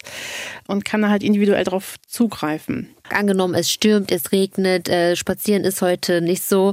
Was machst du dann? Malen. Du hast uns Bilder mitgebracht. Wir haben Geschenke bekommen. Ja. Geschenke! Und ganz ehrlich, wenn man Porträts. Porträts, wenn man was selbst gebasteltes bekommt, hat man meistens Angst, dass man sich freuen muss und eigentlich nicht tut. Aber wir sind ausgeflippt, weil ich wusste nicht, wie mega kreativ du bist und was für Skills du hast, wie krass du bitte malen kannst. Ich habe mich nochmal in mich selbst verliebt auf dem Porträt von Zu mir. Posten wir. Posten Auch nochmal. Ja. wir posten das. Ich glaube, ich poste das jetzt mal öfter, weil die Folge wird ja wann ausgestrahlt, wenn wir das Bild schon an unserer Wand hängen haben zu Hause. Aber okay, ja. Ja. Und, und das, das Genau. Zeichnen ist nur ein Beispiel, dass du eigentlich total krass bist, dass du eigentlich mega viele Skills hast, so. Und dass du Ja. dir auch erlauben darfst, die haben zu dürfen, so, weißt du? Was holt dich Genau. raus, wenn du so einen richtigen Kacktag hast? Wenn, ähm, weiß ich nicht, die Kinderbetreuung ist heute ausgefallen, dir geht's nicht gut, vielleicht schlecht geschlafen, irgendein Flashback kommt doch hoch. Was ist da so deine Reißleine, deine Mhm. Notfallweste oder so? Ähm, das ist tatsächlich, also am liebsten halt das, das Malen in Kombination mit entweder Podcast hören oder halt auch die, so bilaterale äh, Musik, ne, also EMDR-Musik auf den Ohren, weil das einfach für mich eine wahnsinnig beruhigende Wirkung hat. Manche kennen es halt als binaurales Hören. Kann ich mir das vorstellen, dass das ohne Gesang ist? Oder Genau, das sind Klänge, die quasi von rechts auf links auf die Ohren äh, wechseln. Ah, okay. Das ist halt dieses bilaterale. Du hörst es dann mit Kopfhörern? Genau, mit Kopfhörern, ja. ja. Und ähm, da gibt's halt verschiedenste Techniken. Ich hatte halt auch im, im Studium äh, Schwerpunkt Kunsttherapie, ähm, weil ich halt immer schon gerne gemalt habe. Und ich nutze dann halt wirklich in akuten Situationen auch diese Form des Malens und ansonsten halt alles, was ich gerne mache. Ich bin ja auch Kinderbuchautorin, ich illustriere meine Kinderbücher auch Wie selber. Ich wollte gerade sagen, wie heißt es denn? Kalli Krake. Kalli Krake. Kalli Ich bin Das ist ein jetzt sehr schöner Titel. Ich habe drei inzwischen schon. Ja, Na, Max, wird mal Zeit, ein neues zu schreiben, hm? Ja, ist ja kein Ich Wettbewerb, du. Nein, das sind halt kleine. Das sind so kleine Vorlesebücher halt einfach. Richtig cool. Ursprünglich für meine Kinder geschrieben, genau. Aber ich habe jetzt mal noch mal eine andere Frage. So, Mhm. als Mann der alten Schule, ja, Der du ja bist. der ich ja bin, Absolut. ja. frage ich mich jetzt einfach mal, nachdem ich mir das jetzt hier alles zugehört habe, so während ich noch mein Steak kau und meine Kippe rauche, da frage ich mich, Und Bierchen in der Hand hast. was soll denn dieser Mumpitz mit der Selbstfürsorge, frage ich mich. Warum ist es wichtig? Wieso sollte man das denn überhaupt machen? Man kümmert euch doch einfach äh, um eure Eltern, um die Kinder, um den Haushalt. Funktioniert doch bitte einfach. Wieso Selbstfürsorge? Erklär's mir. Ja, Selbstfürsorge ist einfach wichtig, um selbst nicht auf der Strecke zu bleiben. Die eigenen Bedürfnisse halt einfach wahrzunehmen. Und dazu gehören schon ganz einfache Dinge wie auch ausreichend Schlaf, Ruhepausen, ne, vernünftiges Essen. Das sind halt alles auch schon Selbstfürsorgemaßnahmen. Aber das sind so die Grundbedürfnisse. Und darüber hinaus sollte man halt auch gucken, ähm, es gibt ja auch psychische Aspekte, dass man sagt, so, wie fühle ich mich gerade? Wie kann ich, äh, wenn ich mich schlecht fühle, mich wieder besser fühlen? Wo kann ich wie wieder Energie tanken? Ne? Also es ist ja zum Beispiel bei mir, ich habe immer wieder Probleme, einfach abzuschalten, meine Gedankenkarusselle zu unterbrechen. Da helfen mir zum Beispiel Spaziergänge wunderbar. Und da komme ich halt zur Ruhe und da kann ich wieder Energie tanken und Kraft tanken. Es ist ja bemerkenswert, dass gerade wenn es uns schlecht geht und wenn wir unter Druck sind und Stress haben und so, dann zu den ersten Dingen, die wir sein lassen, sind die Dinge, die wir eigentlich bräuchten, die uns eigentlich gut tun. Ich hatte das vor kurzem am Sportplatz erst, dass ich irgendwie seit, ich weiß nicht, drei Wochen Pause gemacht oder so, und dann mache ich Sport und plötzlich ist der ganze Druck, den ich die Tage davor hatte, weg. Und ich so, okay, das war jetzt eigentlich einfach so. Wieso habe ich es die letzten drei Wochen nicht gemacht? Fühle ich. Mhm. Man lässt immer zuerst die Sachen weg, die einem eigentlich am besten tun. Im Prinzip ist es so, nur wenn es einem selber gut geht, kann man ja auch anderen Menschen etwas Gutes geben. Ne? Also wenn ich mir vorstelle, dass ich ein Glas bin, um nochmal auf dieses Bildliche zurückzukommen, und mein Glas ist nur noch halb voll und dann kommt jemand, meine Kinder zum Beispiel, und trinkt einen großen Schluck, dann ist meins ja nachher ganz leer. Und so guckt man halt mit der Selbstfürsorge, dass man sein Glas regelmäßig wieder vernünftig füllt, damit man es halt dann auch ja, mit anderen teilen kann, die man Klar. lieb hat. Glaubst du daran, dass Energie auch kommt, wenn man der Gesellschaft etwas zurückgibt mit seinem eigenen Erlebten? Ja, ja. Energie fließt. Und machst du das? Ich denke schon durch meine Arbeit und Ich denke ähm, allein, dass du gerade hier bist und das mit uns teilst und Genau. diese ganzen sehr intimen Sachen auch erzählst. Ja, genau. Ähm, ich habe halt gemerkt, ich habe ja letztes Jahr beschlossen, als äh, Eiszeit im Kopf ähm, bei Instagram in die Öffentlichkeit zu gehen und erstmal halt nur mit meinem Thema Geburtstrauma, weil das halt erstmal das Thema war und habe meine Follower und äh, alle, die halt Interesse haben, mitgenommen auf meine Reise. Und ich bekomme da halt so viel wunderbares und tolles Feedback von ganz vielen Betroffenen, die sagen, hey, wir sind froh oder ich bin froh, dass da jemand ist, der sich traut, da offen drüber zu sprechen, weil ich halt auch über viele Themen spreche, auch über ähm, das Thema als Fachkraft selber betroffen zu sein. Ja. Ne, Das ist ja auch nochmal ein großes No-Go für ja, viele. ein ne? Tabu kann ich mir auch vorstellen. Ähm, halt dann aber halt auch das Thema Mama sein, Mama mit PTBS, ne, wie das nochmal ist, die ganze Persönlichkeitsentwicklung, ich habe die überall halt mitgenommen und ich bekomme da so viel wundervolles Feedback und ähm, ja, merke da halt einfach, dass die Energie fließt und ich bekomme auch die Rückmeldung äh, auch von Freunden, auch von Leuten aus Instagram so, hey, ich habe jetzt auch angefangen mit Selbstfürsorge, ich gehe jetzt regelmäßig spazieren oder ich gehe zu, jetzt zum Therapeuten, ich habe mich nochmal angemeldet, ich habe gemerkt, da ist noch was, ne? selbst mein Mann habe ich angesteckt, ne? äh, der mich ja auch wundervoll äh, und sehr, sehr ähm, viel unterstützt. Ähm, Der klingt wie ein guter Typ auch. klingt wie- richtig der gut, ist oder? ein Grüße richtig an deinen guter Mann. Ein Typ, guter. richtig guter Typ. Und selbst den hat, also meine Mutter hat selbst ihn versucht, äh, gegen mich zu nutzen. Natürlich. Ne? Also manipulativ zu nutzen. Ähm, genau. Ähm, jetzt lass uns nochmal auf diesen mit 50er richtigen Mann. Also, ne? Ist klar, dass es übertrieben ist. Was ist denn, wenn der sagt, und hattet ihr geholfen mit der Selbstfürsorge? Was wehtet ihr heute? Mir geht's besser, damit deutlich besser. Es tut mir richtig, richtig gut. Und es ist mittlerweile schon so ein bisschen automatisch. Ich merke das an Tagen, wo es sehr stressig war, auch bei mir auf der Arbeit. Ich bin jetzt äh, Dozentin und Schulsozialarbeiterin an einer Pflegefachschule. Und um halt auch nochmal auf die Energie zurückzukommen, meine Chefin hat mich halt auch aufgrund meiner Tätigkeit bei Instagram eingestellt. Die folgt mir, die kennt das, Cool. äh, was ich mache, die weiß um meine Problematik. Und dann merke ich es halt, wenn ich nach Hause komme, so, boah, ich brauche jetzt erstmal ein bisschen Zeit für mich. Ne? Ich äh, nutze das dann halt auch. Und spätestens abends, also selbst mein Mann hat dafür mittlerweile ein gutes Gefühl bekommen, der dann halt einfach sagt, so Schatz, ich glaube, es ist nochmal Zeit, dass du eine Runde um den Block drehst. Und äh, dann gehe ich halt abends spazieren. Ja. Roman hat es gerade so lustig gefragt, nach dem Motto, hattet ihr geholfen, bist du fertig mit der Fürsorge? Und, äh, Können wir aufhören jetzt? ja, ja, bist du damit Bist du, bist du fertig jetzt? Bist du jetzt Ja. perfekt oder was? Äh, Und ich freue mich, dass du das gar nicht gecheckt hast, weil das für dich so klar ist, Ja. dass es keine endliche Reise ist, sondern etwas, was man jeden Tag Genau, immer wieder genau. Ja. praktizieren muss. Muss man, muss man. Ne? Und man kann es ausbauen und anpassen. Ne? Also es kommen immer wieder neue Sachen dazu. Halt, Es ne? ist, mh, ich glaube, mein Bruder hat vor kurzem eine, eine, eine krasse Diät durchgezogen, ich glaube vor eineinhalb, zwei Jahren oder so. Da ist mir das, das erste Mal aufgefallen, was auch für Selbstfürsorge geht oder überhaupt den Umgang mit sich selber, was im Diätbereich ist. Man hat früher den Leuten beigebracht, jetzt machst du diese 90-Tage-Diät und danach ist gut. Und, und man hat aber den Leuten, weil man wollte den Leuten nicht die Wahrheit sagen, sondern man hat gesagt, das machst du jetzt kurz und dann ist es gut. In Wirklichkeit muss das jetzt dein neuer Lifestyle werden. Genau. Es, das ist keine Phase. Also wenn jetzt wirklich, mein Bruder war auf, der konnte 60 Kilo abnehmen und es ist noch okay, so weißt du? Und da gibt's kein Zurück. Da gibt's kein, ja gut, und dann höre ich damit auf, sondern du musst dein Lifestyle ändern. Und sobald du aufhören wirst, Fürsorge zu betreiben, wird es wieder schlechter. Ja. Das muss uns allen klar sein. Es ist keine Phase, sondern es muss ein Lebensstil sein. Ja, damit es wirklich funktioniert. Mhm, Ja. Genau. Man muss Und in das- den Alltag implementieren. Das, und das ist anstrengend. Das bedeutet, dass du dich selbst reflektieren musst, jederzeit, dass du deine Emotionen kennen musst, erkennen musst und dir auch die Informationen checken musst. Was will mir diese Emotion eigentlich sagen? Das bedeutet aber auch, dass du dich vielleicht selbst idealerweise liebst oder zumindest magst. Wie geht's dir heute? Wie geht's mir? Mir geht's deutlich, deutlich besser. Ich habe immer noch mit vielen Herausforderungen zu kämpfen. Ich habe jetzt auch nochmal gemerkt, so ich muss nochmal und werde auch nochmal Therapie machen. Weißt du schon was von der Therapieform, weil du ja mit der EMDR damals auch eine spezielle gewählt hast? Und vielleicht noch eine zweite Frage, wie viele Sitzungen hast du denn EMDR damals gemacht? Boah, Ungefähr. Das waren schon eine Menge. Was ist eine Menge? So mehr als 20 oder ich mehr glaub, als um die 100? 20 rum könnten das, glaube ich, schon sein. War ja auch immer ein Zeitraum von 2016 bis 2018. Ne? Also Okay. Ja. Und, wie, und jetzt, was glaubst du, Ähm, könnte dir jetzt gut tun?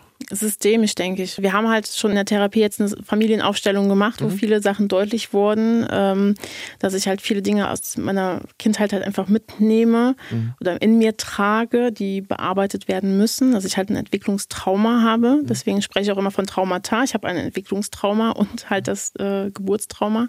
Und meine Therapeutin hatte mir jetzt angeraten, erstmal verhaltenstherapeutisch was zu machen, um stabilisierend also arbeiten zu können, mhm. weil ich jetzt momentan auch die letzten Wochen hatte ich halt auch wieder ein ziemliches Tief und viel mit Dissoziationen zu kämpfen und äh, habe so ein bisschen halt immer wieder phasenweise keinen richtigen Kontakt zu mir und meinem Körper, mhm. dass ich da halt einfach stabilisierend arbeite, aber dann auf jeden Fall systemisch, um halt Dinge einfach zu bearbeiten. Welche Überkompensationsmechanismen hast du denn heute noch? So viele. Nenn mal ein, ähm, ja, ich kompensiere ähm, sehr häufig und sehr viel mit Essen. Ist jetzt nicht unbedingt, dass ich da jetzt die riesen Mahlzeiten und Portionen zu mir nehme, sondern halt wirklich so situativ bedingt, dass ich dann die Schublade aufmache und Süßigkeiten esse in Kombination mit dem Workaholic, ich vergesse das Essen dann halt auch. Und wenn ich dann dran denke, dann habe ich keinen Stopp mehr. Ne? Ähm, und ich versuche das immer auszugleichen mit gesunden Mahlzeiten, gesundes Frühstück und so. Aber ganz oft verlierst du halt einfach die Kontrolle. Und dann denke ich mir, okay, dann nehme ich mir halt ein Stück Schokolade, weil ich halt gerade wirklich auch irgendwie Heißhunger auf Schokolade habe. Und dann wird das ruckzuck dann die Tafel. Und nach der süßen Schokolade muss dann irgendwie das Herzhafte nochmal kommen und dann kommen noch ein paar Chips dazu und so geht das halt im Prinzip immer hin und her und. Ich glaube, das können auch Leute nachvollziehen, die zum Beispiel überhaupt keine Drogenerfahrung jetzt zu haben, also die jetzt nicht irgendwie schon mal Crack geraucht haben, äh, um sich abzuschießen. Und dann zeigt man aber ganz schnell auf den Finger mit jemandem, der irgendwie im schlimmsten Fall Frankfurter Bahnhofsviertel reicht ja aber auch schon die Techno-Party und dann irgendwie äh, Ecstasys nimmt oder Amphetamine äh, nimmt. Aber die Mechanismen sind eigentlich die gleichen. Ja, die Mechanismen sind dieselben. Das ist, äh, Zucker erfüllt ja auch quasi alle Voraussetzungen, um als äh, Substanz, also die ja süchtig macht, äh, eingestuft zu werden. Und ähm, das ist halt wirklich so, dass das ähm, ja damit vergleichbar ist. Ne? Ähm, ich will eigentlich auf eine Tätigkeit und, hinaus. Ja, das ist halt mit eins der, der aktuell auch größten Probleme, muss ich sagen. Ne? Dass ich halt immer irgendwie was tun muss. Ich komme ganz schwer zur Ruhe. Ich kann nicht mal sagen, so ich setze mich jetzt irgendwie mal zehn Minuten in den Liegestuhl und sonne mich. Boah, ich fühle das so heftig. Ich habe ja absichtlich an der Stelle gefragt, weil du gesagt hast, in letzter Zeit dissoziiere ich mhm. des Öfteren. In, in stabilen Phasen habe ich das wunderbar im Griff und weiß da halt auch so, ne, was meine Bedürfnisse sind und kann meine Grenzen setzen, kann da ein bisschen immer mehr auf die Suche nach mir selbst gehen, weil das ist halt wirklich so ein Punkt halt auch, ne, so ich bin jetzt gerade dabei, halt herauszufinden, wer bin ich eigentlich? So gefühlt eine zweite Pubertät und merke halt, dass ich immer mutiger werde. Ne? Also ich habe jetzt heute auch fast vier Stunden Zugfahrt auf mich genommen. Das wäre vor einem Jahr noch nicht möglich gewesen. Warum ist es für dich eine besondere Herausforderung, Bahn zu fahren? Ähm, da kommen mehrere Faktoren auf einmal. Also der größte Faktor ist halt Thema Kontrolle. Hm. Ich sitze nicht selbst am Steuer. Ich habe ein wahnsinniges Problem damit, Kontrolle abzugeben, mhm. traumabedingt. Sobald ich das Gefühl habe, etwas entgleitet meinem Handeln, wird es schwierig. Und beim Autofahren, und ich liebe Autofahren, mhm. Sitze ich am Steuer. Mhm. Ne? Also klar gibt es immer so ein Risiko von außen, aber ich habe das Steuer an, der, an den Händen und die Pedalen unter den Füßen. Ähm, das habe ich beim, beim Zugfahren halt nicht. Mhm. Und dann kommen halt noch so volle Bahnhöfe, viele Leute. Das sind natürlich auch nochmal alles Faktoren, die einfach Stress in mir auslösen. Und ich bin es halt auch nicht gewohnt. Mhm. Das heißt auch Verspätungen oder eventuelle Ortsunkenntnisse, dass ich gar nicht weiß, so wie komme ich von Gleis A nach B. Das löst halt einfach wahnsinnig Stress aus. Naja, da ist halt noch ein bisschen was, woran du arbeiten was, darfst. Ja. Und genau. alles zu seiner Zeit. Es ist ein Prozess. Mhm. Aber ich sag's dir, gerne auch hier nochmal, du bist auf einem echt guten Weg und was du innerhalb dieses einen Jahres geschafft hast an Persönlichkeitsentwicklung. Und ich mache das seit, seit über zehn Jahren Autodidakt. Das ist beeindruckend. Danke. Es, ist, es gibt ja kaum was Spannenderes, wenn du gerade, wenn diese Entwicklungstraumata mit dieser Kombi der, ey, ich bin fast schon nicht als Person, sondern als Werkzeug geboren worden, um mhm. später für meine Eltern da zu sein, so diese, mhm. diese Form der des Upbringings, so, die führt dir dazu, dass du eigentlich meistens gar nicht so richtig weißt, wer du eigentlich bist, wenn du dann erwachsen bist. Und deswegen ist Persönlichkeitsentwicklung in dem Bereich besonders spannend, weil dann erstmal rauskommt, wer bin ich denn eigentlich, was will ich denn, wer bin ich denn, wenn ich mich nicht kümmere. Hm. Und es ist sehr, sehr interessant, Leute. So gleichzeitig ist es natürlich auch manchmal ein bisschen gruselig und man weiß nicht genau, wo es mhm. hinführt. Der Tipp, den ich da für die Menschen hätte, wäre wirklich so. Äh, erinnert euch dran ein bisschen wie Kinder sind, mögt Spannung, mögt neue Erkenntnisse, weil die werden kommen. Und straft euch nicht ab für, für Niederlagen, sondern nimmt es als Erfahrung mit und ja. seid mhm. dankbar. Genau, freut euch über die neuen Sachen. Ja. Ähm, jetzt die Frage, die natürlich noch auf dem Präsentierteller liegt. Was machen wir jetzt mit deiner Leiche? Hm, das ist eine gute Frage. Du hast anfangs gesagt, sie ist ein Teil ja, von dir. Und es ist, fühlt sich manchmal halt an wie so ein untoter Teil, der halt immer wieder leider nochmal hochkommt. Ne? Jetzt hättest du so eine Zombie-Hand. Was wir hier Zombies haben, ja, ja. ja. So, was wir Zombies gesehen haben, die Staffel. Ja, oder Vampir halt, ne? Also ähm, sie ist halt immer noch ein Teil von mir, ne? Das ist, sie ist immer noch irgendwie da, sie ist noch nicht so ganz abgemurkst. Vielleicht müssen wir sie auch gar nicht abmurksen. Genau. Ja. Ich glaube, das. Äh, ja, sondern ja. vielleicht kannst du, wenn wir uns das wirklich als Vampirhand vorstellen, sie mit positiven Bildern übertätowieren im Laufe der Zeit, sodass sie da zwar bleibt, aber zumindest nicht mehr so für dich ähm, negativ behaftet ist. Oder ja. vielleicht auch ein schönes, schönes Bild ist, rahmen sie dir ein, dass sie immer da bleibt, dass du sehen kannst, wo du herkommst, mhm. wo du nie wieder hin möchtest und vor allen Dingen, was du für deine Kids, für deine Familie nicht möchtest. Und ja. ja. Ey, ihr Lieben, wenn ihr da draußen andocken konntet und euch sagt, boah, krass, Steffi, Alter, ich habe genau das Gleiche durch, so, mhm. dann schreibt uns doch gerne an gj.swr3.de. Wir leiten das Ganze weiter und der Steffi könnt ihr mit Sicherheit auch bei Eiszeit im ja. Kopf auf Instagram schreiben, wenn ihr vielleicht da Bedarf habt. Sehr gerne. Hey, schön zu sehen, wie du dein Potenzial entdeckst und das entfalten lässt. Was Selbstarbeit bringen kann, dass wir, dass es jeden was angeht, dass wir alle Sachen haben, die man vielleicht an sich noch nicht mag, aber bearbeiten kann und sollte und dann auch eben einen guten Weg daraus findet. Mhm. Und ja, auch nochmal an alle da draußen, das ist ein super positives Beispiel. Denkt daran, ihr seid nicht alleine. Ihr seid nicht allein. Genau. Macht's gut. Tschüss. Tschüss. Der Gangster, der Junkie und die Hure. Ein Podcast von SWR3. Da gerade so viele Mails reinkommen, bitten wir um Verständnis, wenn es mitunter etwas länger dauert, bis ihr eine Antwort bekommt. Timon hat uns geschrieben, hey krass, ich bin gerade erst eingestiegen in euren Podcast und voll geflasht, denn beim Titel habe ich erst gedacht, ihr seid Schauspieler oder so.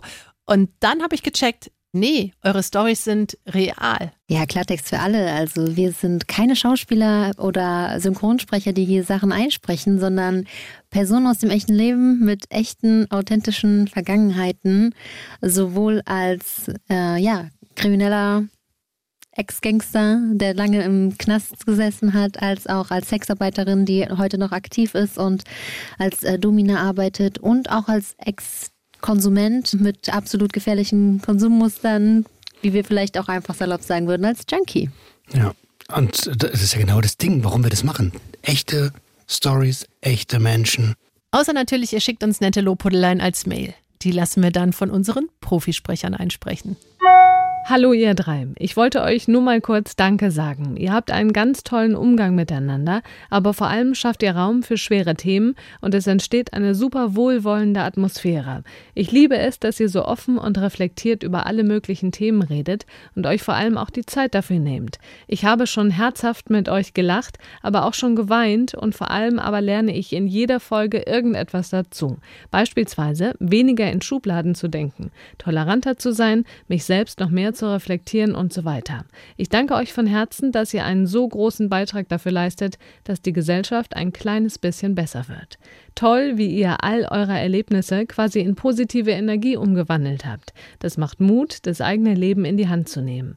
Ihr habt mir an vielen Stellen immer wieder die Augen geöffnet. Ich arbeite auch mit Kindern und Jugendlichen, die es nicht immer so leicht im Leben hatten, und mir wird immer bewusster, dass auch ich und jeder andere Mensch einen kleinen Teil zu einer besseren Welt beitragen kann. Vielen, vielen Dank an euch. Ich hoffe, dass es noch viele weitere Folgen geben wird. Bleibt so, wie ihr seid. Liebe Grüße, Lena. Da ihr euch ja für spannende Geschichten aus dem Internet interessiert und dafür, wie das Netz unser Leben verändert, empfehlen wir euch den Podcast Wild Wild Web. Die neue Staffel nimmt euch mit zum Headquarter von Spotify und hinter die Great Firewall.